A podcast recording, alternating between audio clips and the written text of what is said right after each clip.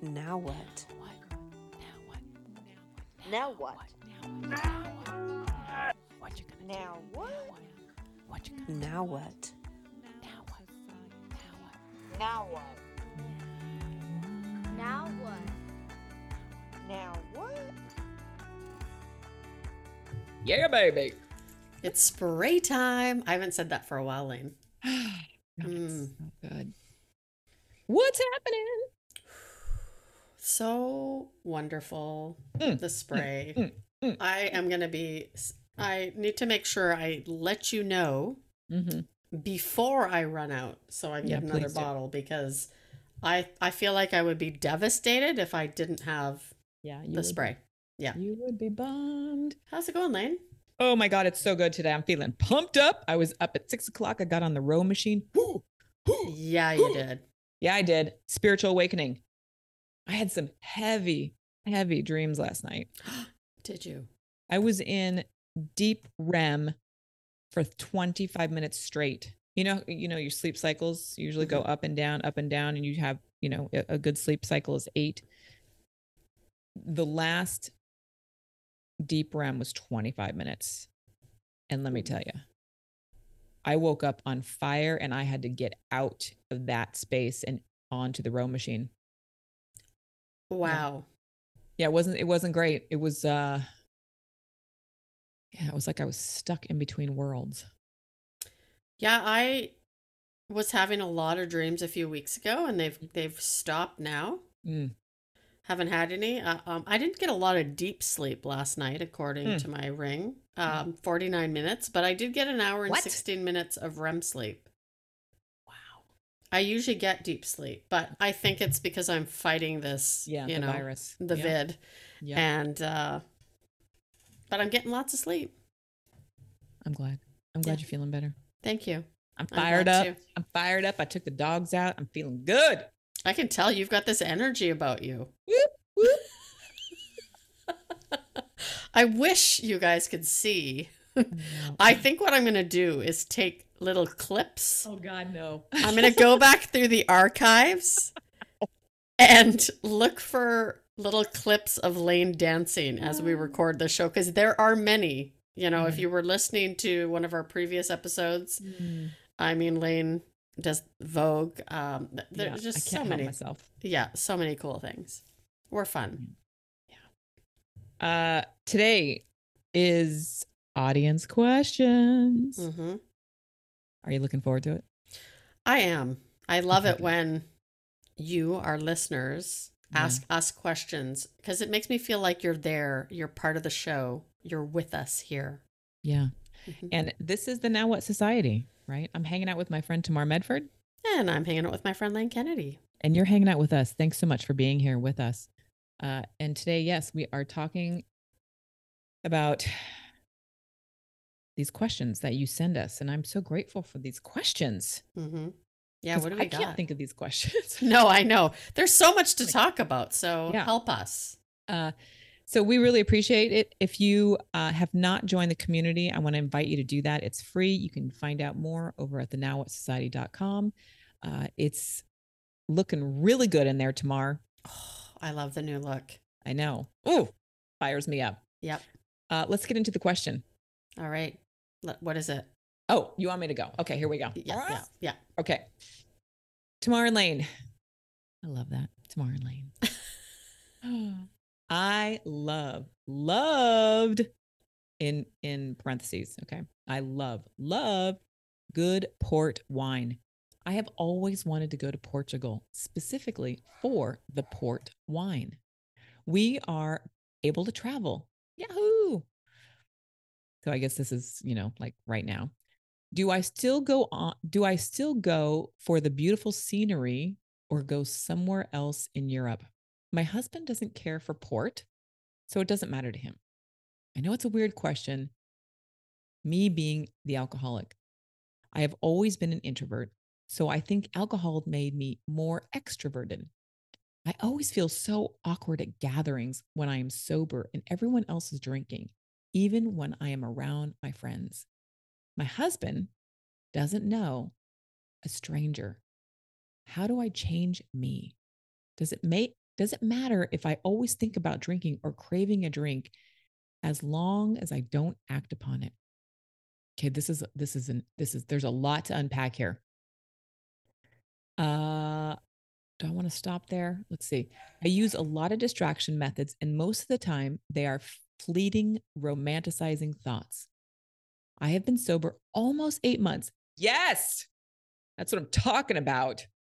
I went through a 30 day inpatient, boom, program and six weeks, three days a week outpatient. Yes, get that care. Mm-hmm. I was sober for six years until maybe around 2012 when I convinced my husband while we were sitting in first cla- class that a mimosa would be fine. Ooh.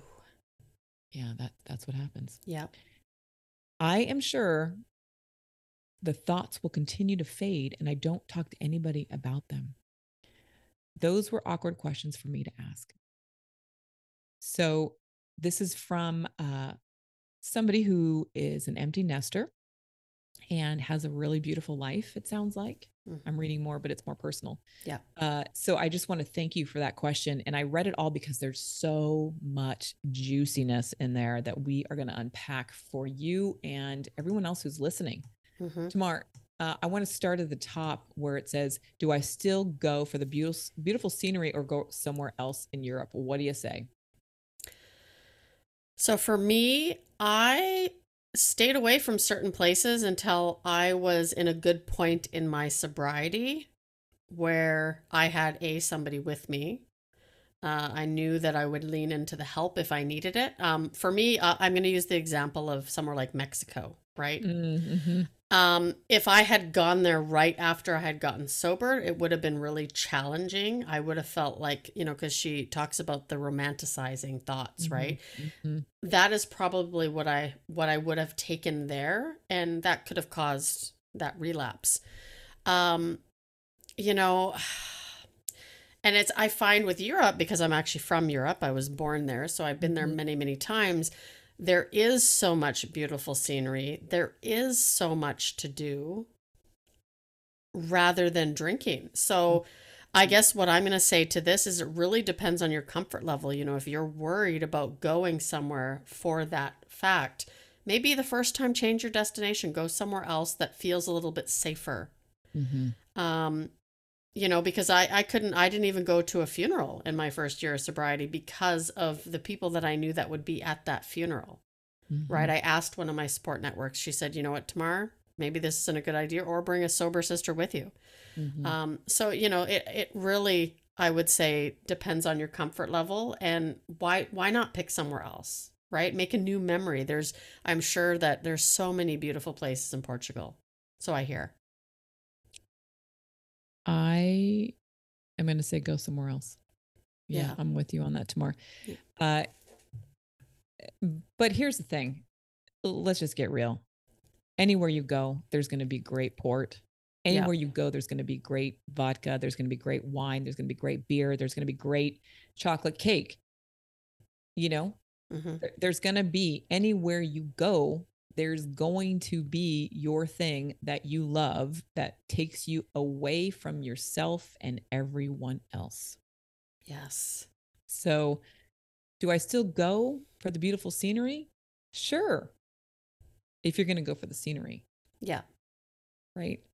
Uh you know talk to your partner and you know check it in with him and you know this is i'm trying to be sober right i'd be curious to know i guess her husband's not sober but he doesn't really care about port um i would have that open conversation with my partner and and you know i'm really trying to stay sober. I don't know if portugal is going to be the great or the right place for us. Would you consider somewhere else? Would you consider supporting me in my sobriety journey? Um yeah that's that's where i would start. Yeah. And, and especially if, you know, your husband doesn't care about port, yeah then it's it's probably an easy, okay, yeah, we can go somewhere else. Mm, yeah. You know, this next part of her question is um the introvert extrovert, right? Drinking made me more extroverted.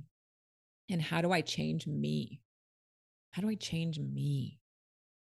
right? So changing me has been a spiritual experience.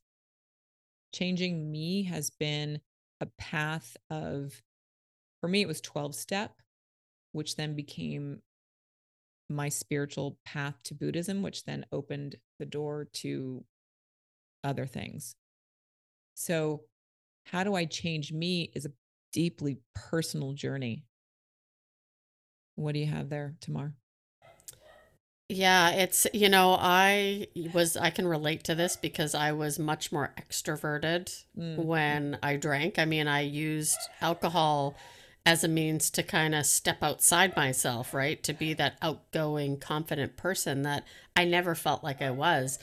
And when I got sober, it was tough to be around big crowds. It was tough to be, you know, um, super sociable.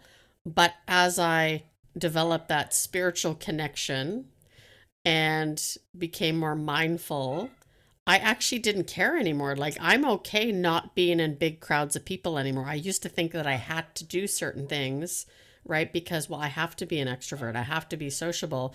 And I've kind of come into myself now. And, you know, don't get me wrong, when I go out, I love to flirt. I'm friendly. I'm, I'm Canadian. I think that helps. So if you're Canadian, that that would definitely be on your side. Um, I have to throw that in once in a while. Um, but you know, I'm o- I'm okay being me. You know, I don't have to be this loud mouth person that has to have all the attention all the time. I can go there if I need to in certain situations. Um, you know, but I'm okay being an introvert. I'm an what's called an ambivert, where I'm both. Yeah. I'm an Yeah. introvert and extrovert, right? And I think being sober has allowed me to start to get comfortable in my own skin, mm, you know. yeah, it takes time. It does take time, takes time. Time takes time. Yep. Uh, the next part of her question is Does it matter if I always think about drinking or craving a drink as long as I don't act upon it? Mhm. You want to start on that? Yeah, it, it's I don't crave alcohol anymore. I mean, for me it's been, you know, just over a decade and again, I think it's that spiritual solution, right? Because I just I know what it does to me and it's a shame that society does romanticize it because I think looking, you know, I, I I think I told you when I went to Mexico in March, we there was this fancy dance club at the top of the hotel, and when you look at the TV, like in your in your room, they'll show you, you know, all these people dancing, and there's the foam pools, and you know, acrobats flying from the ceiling, and I'm just like, wow, we got to go check this place out. And so we went upstairs one of the days, and it it was not like that at all. It was, you know, um, the small pool with probably a hundred people jammed in there, spilling their beer everywhere. Like it, it is really a shame, I think, that it is that romanticized because that's not the reality. So yeah, it I it is, you know, if you're still craving that alcohol, you know, I I that's a problem. That's a problem. It's a problem, but the the cravings go away. the spiritual God. solution. That's just my my opinion. Oh my God. Doesn't matter if I always think about drinking. No, it doesn't matter. It doesn't matter if you think about it. Doesn't matter. Doesn't matter if you think about it or you crave it as long as you don't act upon it. That's Mhm. exactly right. It doesn't fucking matter. hmm Just don't act upon it. But there's something about the thinking, right? If you are in, so in the work that I do with my clients, I talk about how the brain has these beautiful uh, cognitive loops. And you just keep going around and around and around and around. And then eventually you're going to pick up. Yeah. Eventually you will. So it, it doesn't matter if you always think about it, but what are the tools that you're going to use to not act upon it? You know, and and I don't know if this person if she is uh if she tried 12 step, you know, it says that she went the inpatient outpatient method. I don't know if she's gone down, you know, uh, the Dharma path, if she has gone to She Recovers, if she has done, uh, I, I don't know. Right. So I'm a huge fan of getting involved with a community. Yeah. So you can talk about it. I am craving, I am thinking about it. And then getting that out of your head, off of your chest, so you can then do something differently. Yeah. Yeah. Uh let's see. I, also want to go through the part where it says, um, you know, I've been sober almost eight months. I've gone into the inpatient and the outpatient. Uh, and I was sober six years before. So there's there's some sober time here hmm right? So there is a sense of knowing what it's like to be sober, Yeah. right? It feels good to not drink, Yes. right? And to True. be hungover. Oh my God. Oh my God. Can you Don't imagine? miss it. No, not at all. I just can't. No, no, No. I don't want to be hungover ever again. No. Um, so there is something about that that she, it was important enough for her to let us know that she's done this work. And so my question back to her is, what are you doing today to stay in the solution of your recovery? hmm Like, what does that look like for you? Because Yeah. it's gonna, it's gonna look different for every single one of us. It's just like our DNA, Tamar. I knew that would come up. Yeah. It's uh you know, your DNA is going to tell you you like how to handle this. well, and you know, adding to it, Mhm. when they were sitting in first class, right, that a mimosa would be Yeah. okay. Yeah. And you know, we did an episode a while back about relapse. Yes. And you know, I remember in early sobriety hearing that relapse is part of your story and you're you're mentioning your thinking and that's why I Mm. bring this up is because when we hear that, it almost I felt like would give people a free pass, but I had people that said relapse does not have to be a part of your story and you have to remember what it was like after that first drink, right? And I mm-hmm. was taught to play the tape through. Now, when I, you know, because there are times where I think about alcohol, right? Do I want to drink anymore? No. Sometimes do I think, ah, it would be nice to have a cool beer? Yes, but I'm very aware of what's going to happen. So there's Mhm. nothing in me that wants to actually pick up that drink. Mhm.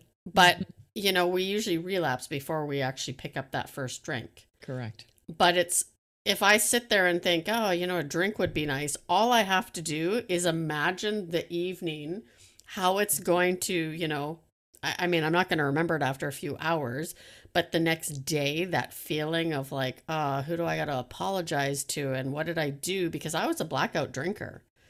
Right. So for me, that, you know, when she talks about that mimosa and just Mhm. one will be okay, Mhm. Mhm. um, you know, my my but- history but- was but- bad enough. but let's go back to this, right? The Yeah. mimosa's okay, but what even brought her to that moment of thinking that it would be okay? Right? Something was unjust, unrest. Yeah. Something had already been bubbling, like you just said. Mhm. Drinking, picking up the drink is the last part of the relapse. Yeah. So, uh, you, you know, we had that episode about spiritual, like every, like I always talk about everything is spiritual, Yeah. right? So that the thinking about it, I'm just going to shift the conversation a little bit here because I want our listeners to understand that even the thinking about the alcohol, the matcha, the chocolate cake, the cigarettes, it is all spiritual. But how you react, right? What your actions are, how you're going to move about your life, all of it's spiritual.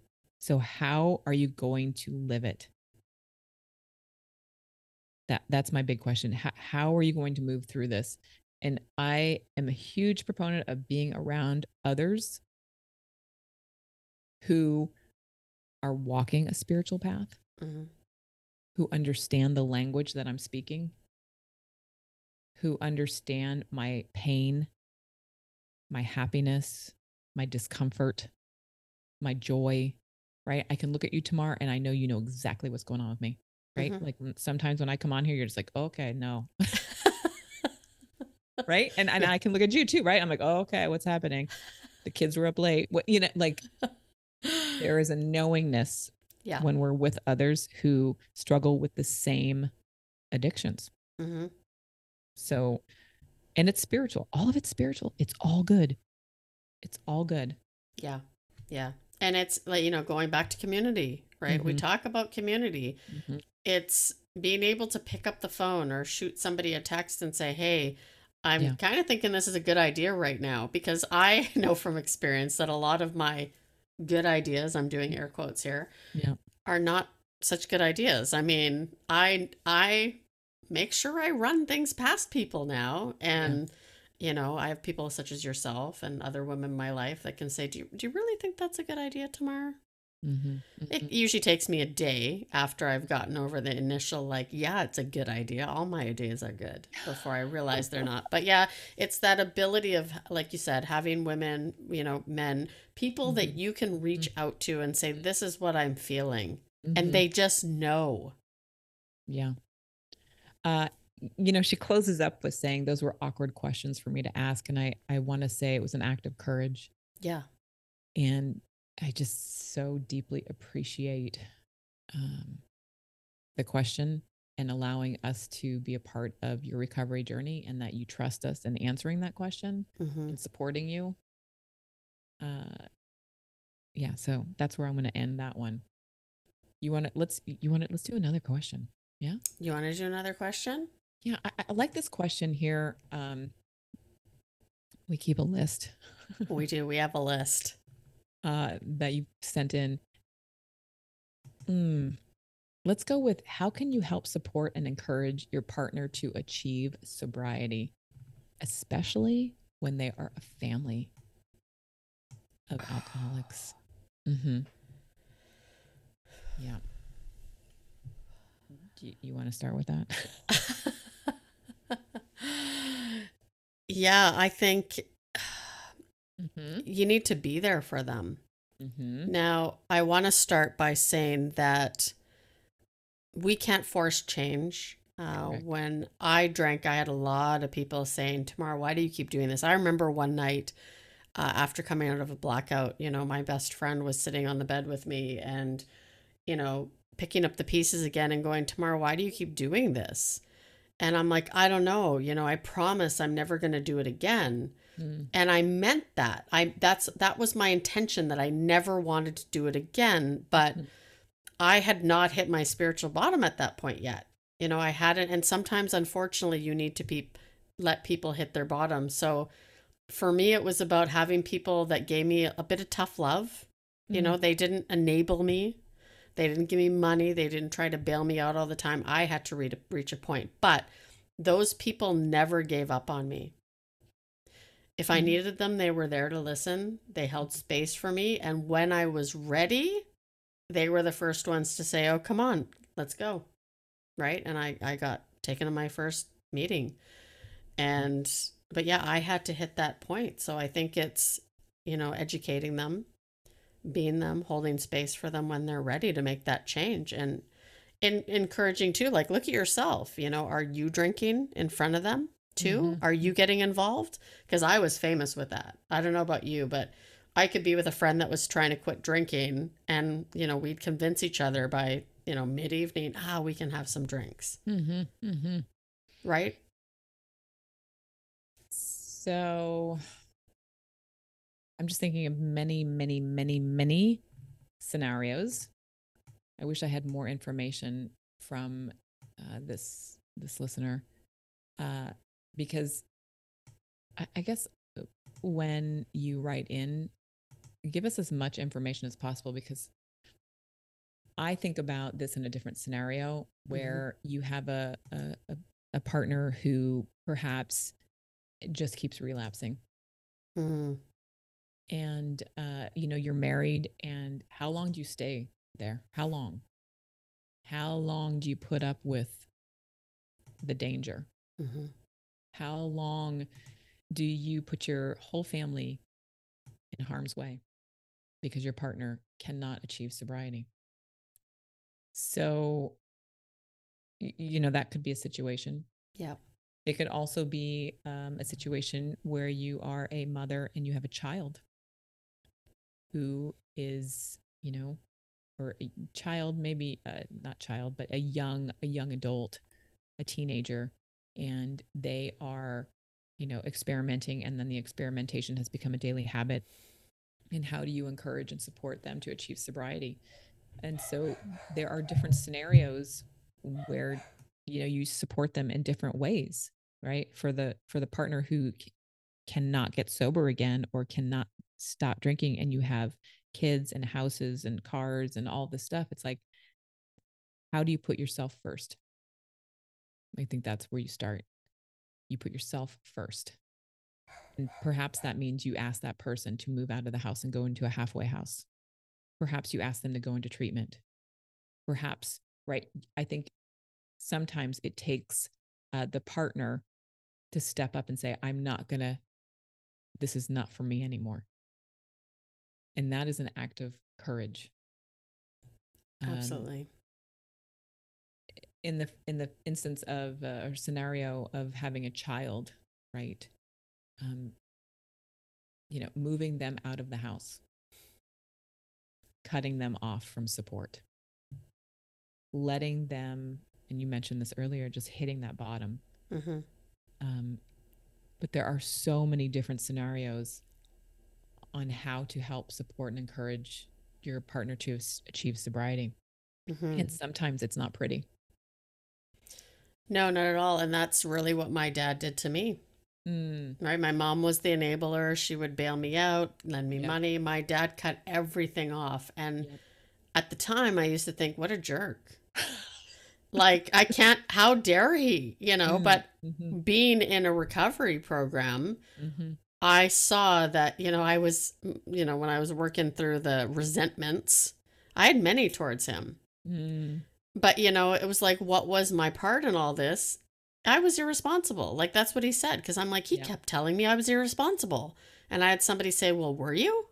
mm, mhm. Right. Um, and that, that probably saved my life. And he actually asked friends of his, how do I help my daughter?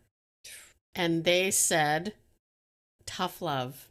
tough love remember that it was like the 80s 90s Right. tough love And yeah there's no more tough love now if no. And people I think know what that means And I, I want to add one more thing to this, like Mhm. you mentioning, especially when they're in a family of alcoholics, if you are with someone, you know, a partner or even a child, Mhm, where there's a history of addiction or alcoholism, mhm. it's, you know, maybe they're just on the start of their journey. You know, we're experiencing this at home right now, is Mm. making a Mhm. 17 year old aware of like, this is what could happen to you, yeah not sugarcoating it. yeah You know, we did an episode on fentanyl yeah a while back. And you know it was amazing but we have to start being just real. Hmm Yeah, it's uh it could be a hard pill to swallow, right? yeah. It's a tough one. The fact that I'm going to have to change my life because this person that I love cannot stop drinking or using because they are so sick mentally, yeah right? Alcoholism is a mental illness. Yeah and uh, we're kind of I know that I am powerless over it. but yeah me too Yeah. That's deep.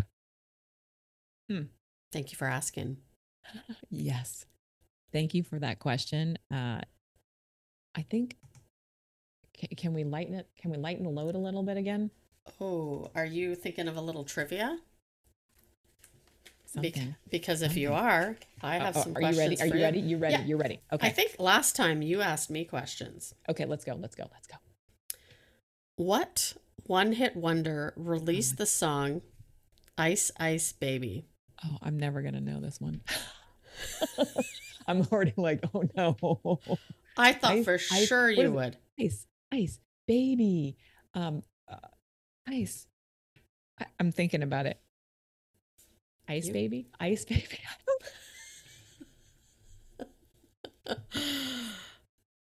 okay, No. I'm no can't even. I can't even hear the song right now. Ice. I.